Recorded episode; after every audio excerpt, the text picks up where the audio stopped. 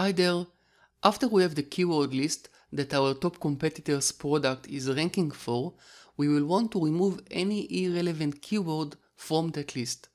So what we will want to do now is to create a new spreadsheet and give it the name of our first competitor. So in my case, the brand name of my first competitor is Salbri, so I will type Salbri, then I will type hyphen and then the word keywords. The next thing we will want to do is to export all the keywords that we have so we can then import them into our new spreadsheet. So on the keyword research lesson we have used the Helium 10 Cerebro tool to find the top 50 keywords that our top competitor's product is ranking for and we will now want to export those keywords by clicking the export button on the right side of the page and then by clicking the CSV option. Once the CSV file has been downloaded, we will want to go to the competitor's spreadsheet and import the file that we have just downloaded from Helium 10. So on Google Sheets, I will just click on the File menu, then on Import, then on the Upload tab, and then on the blue button in the middle of the box, select a file from your device. I will then locate the CSV file on my computer, click on it, click the Open button to import the CSV file to Google Sheets, click the Replace Spreadsheet option, and finally click the green Import Data button at the bottom of the box. Great, so the CSV file has been imported to Google Sheets and the next step that we will want to do is to remove all the columns inside the Google Sheets spreadsheet beside the phrase column and the search volume column we will just want to have the phrase column, which is basically the phrase or keyword that the customer has searched for on Amazon before he or she has bought the product. And we will also want to know the approximate number of times that the phrase or keyword is searched monthly on Amazon.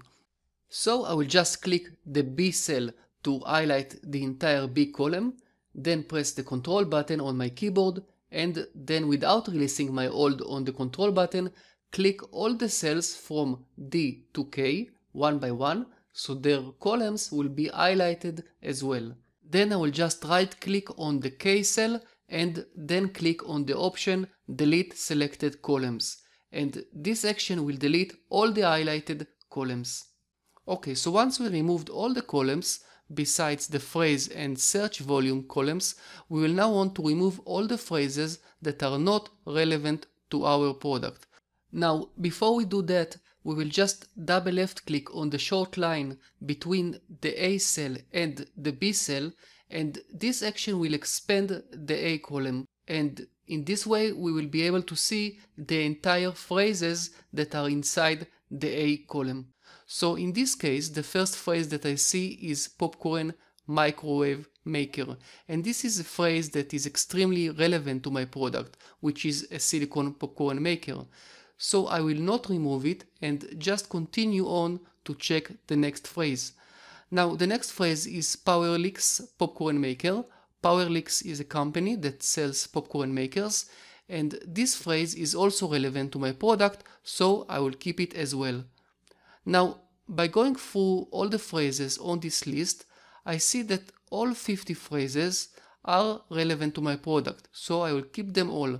Yet, let's say that one of the phrases on this list was a meat thermometer, for example, then I would remove it.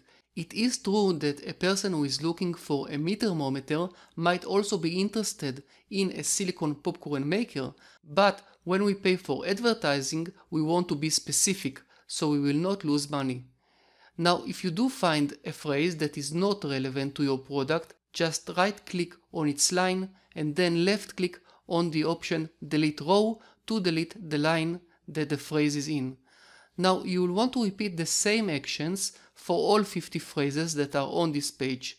You should keep deleting irrelevant phrases until you are left with a page that will only contain phrases that are relevant to your product and once we have a page that only contains relevant phrases, we will want to sort the phrases by search volume, highest to lowest. In order to do that, we will first want to highlight all the data on the spreadsheet and we can do this by either pressing both the control button and the A button together on the keyboard or by just clicking on the spreadsheet's B column and then without releasing our hold move the mouse cursor to the A column.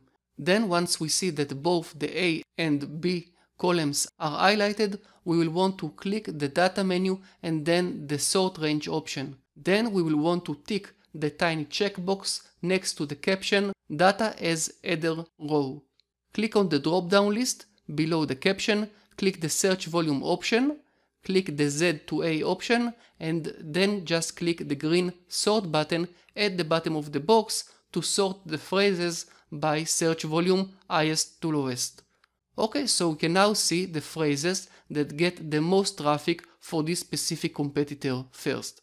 Now before we end this lesson I just want to say that if you are not sure whether a specific phrase on your list is relevant to your product or not, then I suggest that you ask a friend or a family member if he or she would have used this keyword to purchase your product.